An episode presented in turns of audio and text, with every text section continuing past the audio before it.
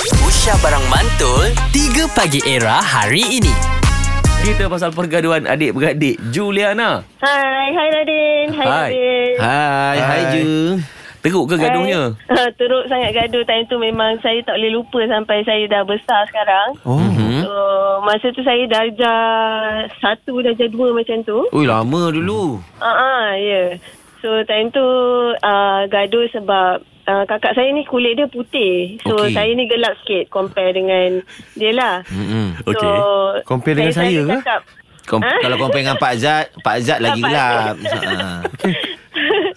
Tak saya sama matang Pak Zat Sawo matang. Cantik lah tu sawo Cantik, matang. memang. Betul, betul, betul. Okey, lepas tu saya selalu cakap lah, ah, kau ni anak angkat. Ah, apa? ah, lain lah sebab dia memang totally ah, putih sangat. So, beza dengan ah, kita punya family. Hmm. Ah, lepas tu gaduh. Lepas tu saya pun koyakkan majalah favourite dia. Okey. YRTV lagi. Majalah apa tu? YRTV. Ya Allah. Hmm, mengamuk lah member.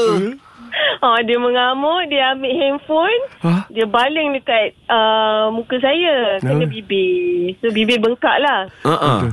Dah macam saya betul. pula Kulit dah macam Pak Zat Bibir bengkak dah macam saya Okey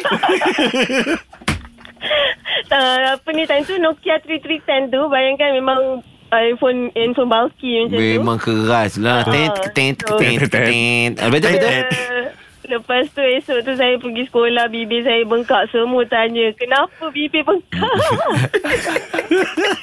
so memang perkara tu memang saya paling tak boleh lupa sebab saya pengawas kat sekolah so saya yang jaga gate. So semua yang masuk sekolah akan tanya Eh kenapa bibir Kenapa bibir So saya kena tutup pakai tangan Bibir saya.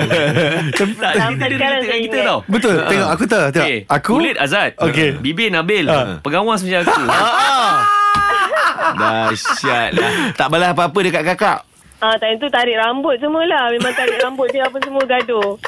Sekarang dengan kakak okey lah hubungan. Ah, sekarang memang memang kita orang rapat lah. Yelah. Yelah. Ya, Kadang-kadang Adik-beradik. pergaduhan dan dia sebenarnya sebenarnya bukan untuk me, apa, meleraikan satu hubungan tau. Dia merapatkan sebenarnya. Betul Ah, betul, betul. Eh nanti kisah langkah kakak awak Ha ah. Dia selang kat Okey, kakak awah yang okey. putih tu.